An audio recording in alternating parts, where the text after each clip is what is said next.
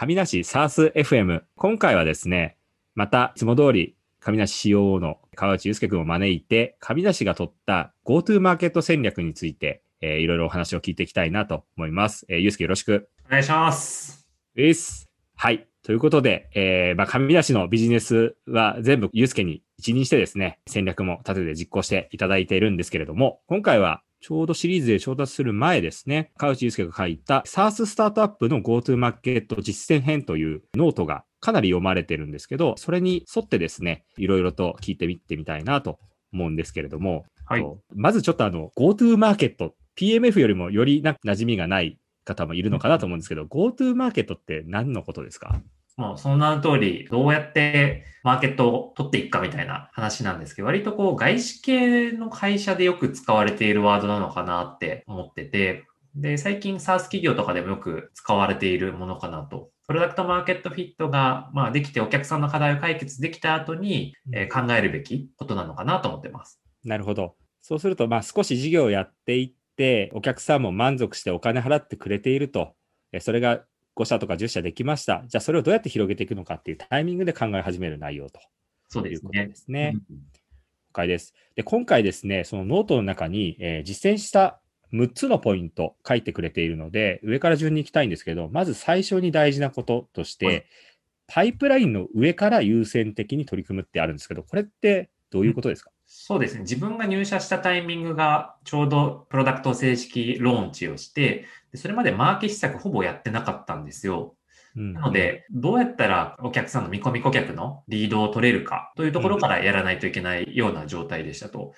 で、そこから、なんか当時はですね、あの、そもそも僕たちは現場で働く方々向けの SARS を提供していて、まあ、イメージとしては工場とか店舗で働くような方々のあのリードを想定してるんですけど、そういうじゃあ食品工場の工場長の方のリードってどうやったら取れるのとかって全く未知数で、昔からいたメンバーとかは、いやー、インターネットは見てないから、あの郵送 DM とか、あとは展示会とかじゃないと取れないんじゃないの？みたいな話を聞いてですね、自分はマーケを立ち上げるっていう、そんな始まりだったんですけど、やっぱりこう、再現性のある形でリードを取れるモデルにならないと、あの事業がグロス、なかなか速いスピードでできないなと思ってたので、うんやっぱりオンオンラインのマーケットが含めて、再現性あるリード獲得の施策っていうのをあの確立したかったんですよ。その時にもう、マーケから、セールスから、カスタマーサクセスから、あの全部まだ未整備、これから立ち上げるっていうフェーズだったので、めっちゃやることあったんですよ。めっちゃやることあって、かつ、あのメンバーもすごいあの限られているような状況だったので、全部一気に進めることはできないと。じゃあ、うん何から手をつけたらいいのかって考えたときに、あのさっきあのお話しいただいたあのパイプラインの上から検証するってことを考えてやったんですね。で、なぜそうしたかでいうと、やっぱりセールスのプロセスを検証しようとすると、リードが一定ないと検証したりとか、あのデータを取って、あのあこれはこう言えるねみたいなものを言えない。またこうカスタマーサクセスのプロセスを検証しようとしたときに、当然お客さんの数が一定いないと、そのプロセスも検証できなかったりするので、そういう意味でこう、まずはパイプラインの上であるマーケから、えー次にこう、インサイドセールスとかセールス、でその次うんにカスタマーサクセスっていうふうに順に施策を打って改善していくっていうことをやっていきましたね。なるほど。いや、まあ確かに自分たちもピボット前とかで月の問い合わせが5件とか、何かこう、つながりがあって10件とかあって、でもそれの10件って全然再現性がやっぱりなかったりするので、うんなんかいきなり後工程から始めても、確かに全然、あの、磨かれていかなかったなっていうのが今聞きながら思い出していて、だから上からやっぱり改善して、量をちゃんと担保しないとなかなかブラッシュアップできないってことですよね。そうですね。で、うんなので、うん。ですね。なんかあるのかと思ったけど、なかったです。なるほど。この考え方とかって結構有名なんですか？なんかみみんな知ってるものなんですか？ななんでこんな考え方を取り込もうと思ったんですか？うんあんまりこれはなんか本を読んでとか聞いてっていうよりも、あの、うん。論理的に考えるとそうだよなっていうことで、こういう優先順位でやっていた感じですね。かっこいい。あの、オリジナルの思想ですね。はい。大体皆さん自然にそういう考えでやってる気はしますけどね。だって普通に考えたらそうだし。うん。いや、でも世の中多いと思いますよ。いきなりその商談を見ながら、す月10件ぐらいの商談を見ながら、商談をまず改善しに行こうとか、そこに手をつけちゃう会社さんとかって、まあ僕らが実際そうだったりした過去なんうんで結構多いのかなと思うんで、これは一番やっぱりマインドチェンジで聞くところなんでいいですね。すごい。あーなんかそういう意味で言うと、スタートアップでありがちな失敗なのかもしれないですけど、えっと、うん自分のように、その、じゃあ、ゴートゥーマーケットをどうやって考えるかってなった時に、自分の得意領域からやってしまう人っていうのはあるかもしれないですね。で、ああ、はいはい。要はセールス出身で、すごい自分はクロージング得意だから、そのセールスのプロセスをまず良くするって言って、少ないリードの中、めっちゃ受注率上がるんだけど、全然 MRR 時代は伸びないみたいな。なんかそういうのよくある気はしますね。なるほどな。確かに、まあそこをやりたくなっちゃう気持ちはありますよね。うんちょっとここでなんか何個も聞いちゃうんですけど、ゆうすけはちなみになんかそういうことに陥らなかったんですか？なんかと一番得意なものがこれでみたいなのが決まってたりはしなかっうーん、得意なものないんですよね。た。みんな80点ぐらいとか。まあ、あのそうですね。なるほど。そういう、まあそういう特性があったからっていうことで気づけたかもしれないですね。ありがとうございます。はい。じゃあ、あと、次ですね。その後、じゃあ、えー上流工程のリードを取るっていうところから、まあ、手をつけていこうってしたときに、先入観にとらわれず、幅広く、まずはチャンネルを試しましょうということが大事ですって書いてあるんですけど、うんこれはどういう観点ですかね？そうですね。これは書籍に書いてあるんですけど、トラクションっていう、えーまあ、有名な黄色い本があってですね、そこでこうブルズアイフレームワークみたいなのも紹介されているので、あのよかったらそれも興味ある方読んでほしいんですけど、まあそこで書いてあるやり方が、まあ、要は、リンスタートアップっていう本を読んだ方がいればわかると思うんですけど、それのこう GoTo マーケット版なんですよ。えーリンスタートアップって基本こう MVP と言われるような、あの、最小限で価値検証できるような製品を作って、それを早めに出して、こう改善を重ねていくっていうものだと思うんですけど、それと同じようなことが、まあ、書いてあるんですね。で、え自分も全く同意だなと思って、まずこう最小限な単位でいろんなチャンネルを試す。で、うん。結構あるのが、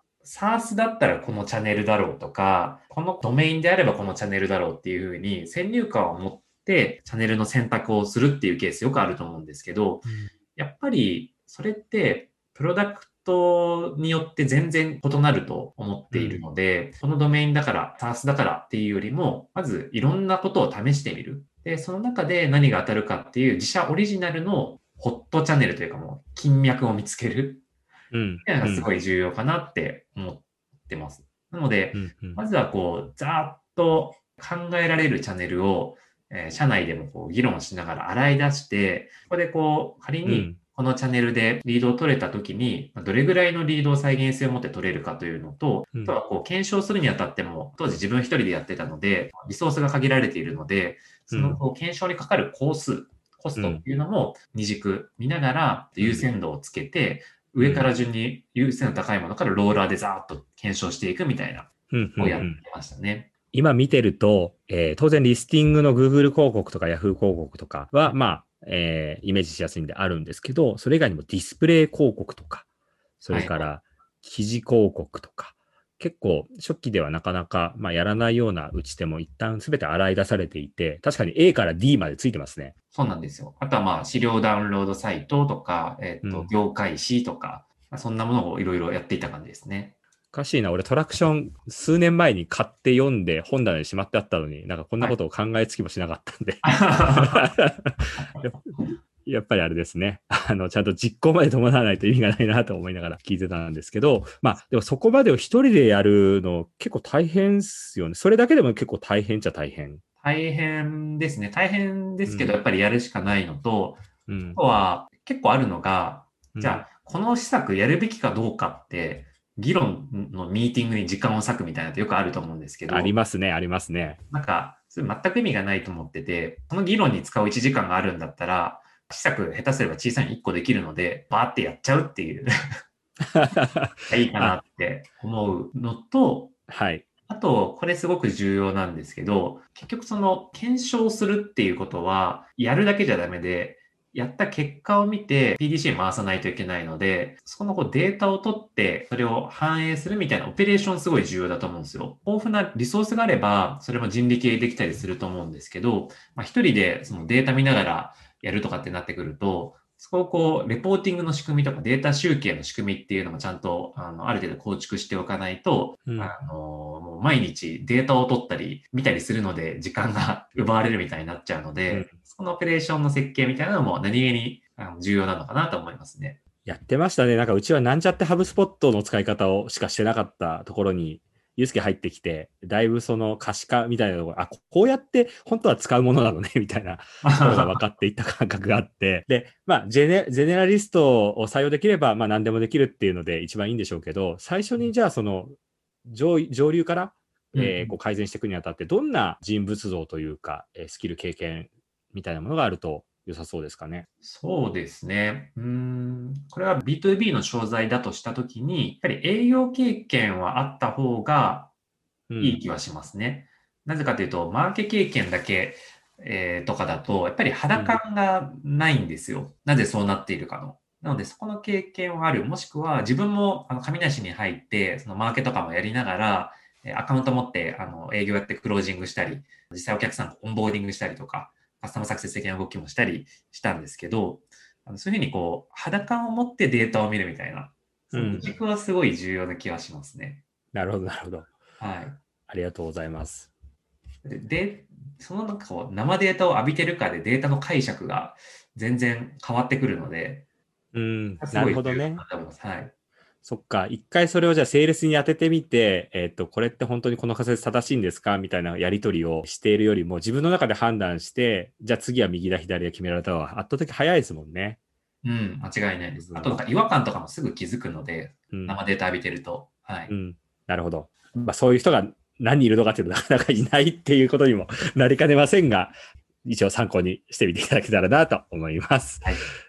それでは、え3番目ですね。最速で体制を構築するのが大事と書いてるんですが、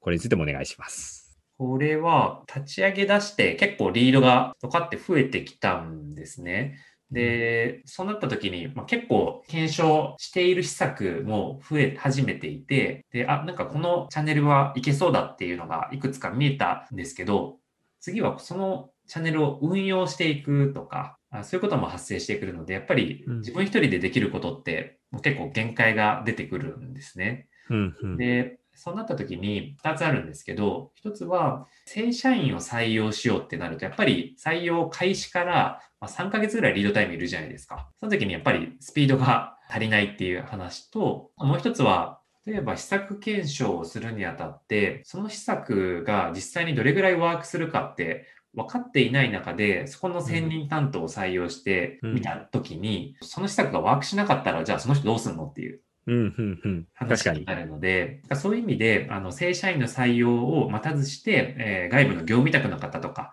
フリーランスの方にまあ入ってもらって、そこでこうリソースを補ったりとか、ないしはこううん正社員を採用するまでに、その人でこう、えー施策を検証してみるとかですね。うんうんうんそのことをやりましたね。なるほどな。確かに僕も実際こう起業して、なんかここが足りないってなると、どうしてもその人が採用できたらやろうみたいなことで、まあ最低3ヶ月ですよね、でも。かりまです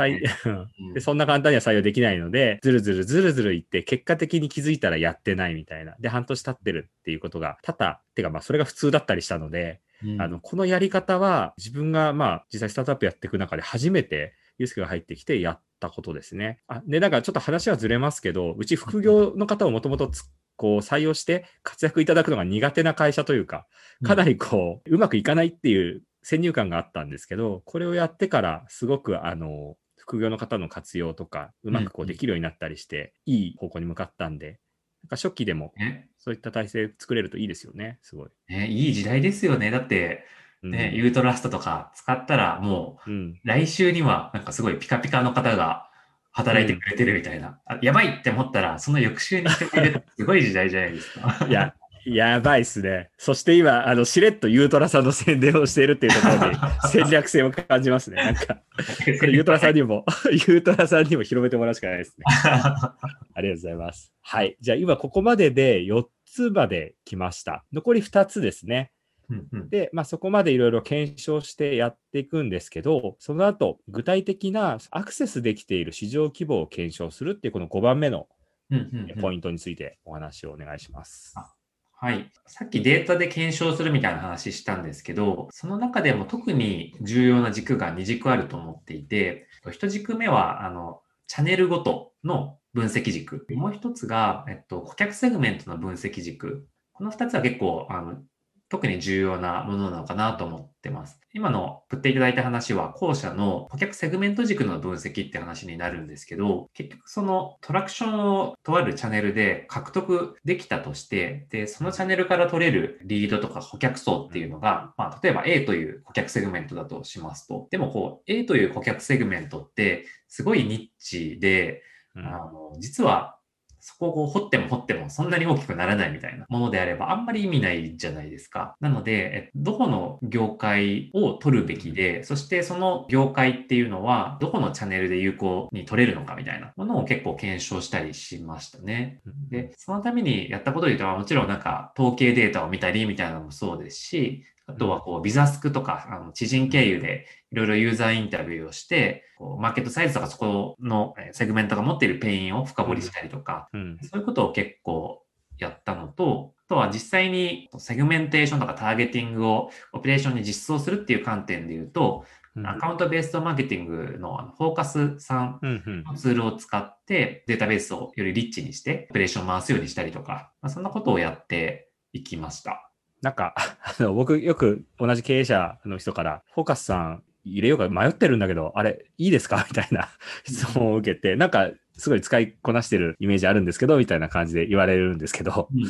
実際なんかフォーカスさんとかってど、どんな使い方をしてるかとかってちょっと喋れます？そうですね。うんと、大きくは2つで、えっと、1つは、こう、上段の戦略を検討する上で、市場規模推察したりとか、あとは今のハウスリストとか商談化受注している企業様の分析をしたりとか、そういうことで使っているのと、あともう一つは、マーケティングの PDC を回すために、どのチャンネルでどれぐらいこのターゲットセグメントが取れてるかみたいなものを分析したりとか、こういう戦略とマーケティングっていう2つの軸で大きく扱ってますね。なるほど。確かにこの間、あの、事業戦略合宿やった時も、フォーカスさんのデータをもとに、どの市場をどういう順序でみたいな議論がなされていたので、うん、いいですよね。パッと出せるし。いや、めっちゃいい、めちゃくちゃいい。あの、議論が空中戦にならない。うん。意外とこんなに企業数あるんだとか、こんだけしかないんだとか、すごいイメージできるので、うん、あれいいっすよね。そうですね。まあ、業界だけじゃなくて、従業員数とか、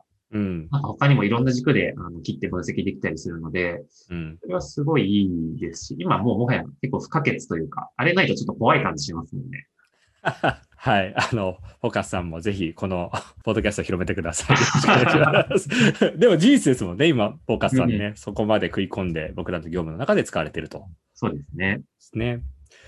はい。じゃあ、最後ですね。6番目。これ面白いですね。で、実際にそれでお客さんをまあ獲得できたとして、その後、利用状況を注視し、偽物のトラクションに騙されないと。うんうんうんうんうん。偽物のトラクションということで、こちらについて教えてください。そうですね。さっきの話にちょっと近いんですけど、僕たちはサブスクリプション型のビジネスをしているので、やっぱりお客さんがプロダクトの価値に満足してくださって、契約を継続してくださったりとか、ないしはこう、さらに使おうって言って、えアカウントを増やしてくださったりとか、そういうことをやっていけないと、まあ事業がスケールしないっていう構造になっている中で、実際にトラクションが増えて、受注も積み上がっているんだけど、実際カスタマーサクセスのプロセスの中で、なんか全然こう、うまく活用できてないとか、満足いただけてないっていう状態になると、うん、なんかいくらマーケ投資してトラクション積み上がっても、1年後にすごい痛い目に遭うので、うん、そこをちゃんと早期から見ていこうねっていうことをやってました。具体的には僕たち基本的には年間契約の企業様がほとんどなんですけれども、1年後のチャーンレートを見たらもう遅いんですよね。なので、こう、チャーンレートの先行指標になるようなメトリックスって何かっていうのを考えて、例えばプロダクトの利用状況とかですね、そういうものをデイリーとかウィークリーでウォッチして、順調にリードが取れたり受注進んでるんだけど、うまく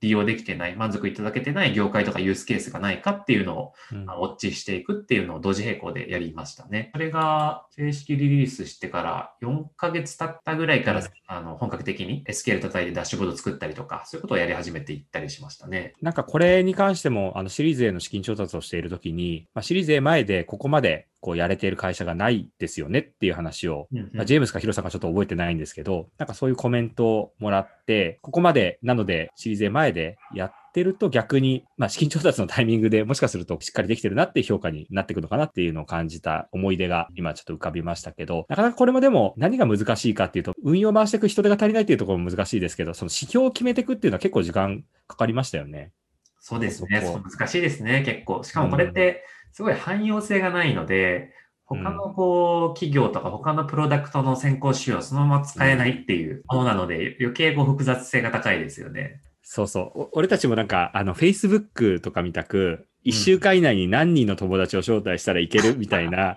の、すごい、あ、すげえ、なんかそれ考え尽くされてるね、みたいなことを考えたいなとか思っていろいろ議論もやってたんですけど、比較的シンプルですよね。やっぱり今、うん。してるもので言うと。そうですね。KPI 自体はいっぱいトラッキングはしているものの、追っているものはやっぱり重要なものは一つとか二つとかで、そういうすごいシンプルな仕様になりましたね、結果。うん。で、多分、なんて言うんでしたっけ？えー、ヘルススコア。うん。ヘルスコアを追っていくようなタイミングって、多分もうちょっと後のタイミングになるだろうなと思ってて、で、その理由は、なんか結局、こう、ヘルスコアってなぜ必要かっていうと、複数の指標がいっぱいこう、同時に追わないといけなくて、それを統合して数値に表現して追う必要があるから、ヘルスコアって必要なのであって、それってやっぱり顧客層が複雑になってきたりとか、各顧客の使い方が異なるみたいな、なんかそういうこう事業の状態になってきてからようやく必要になるものなんだろうなって思っているので、うんまあ、初期のスタートアップはすごくシンプルな指標でいいんだろうなと思いますけどね。うん。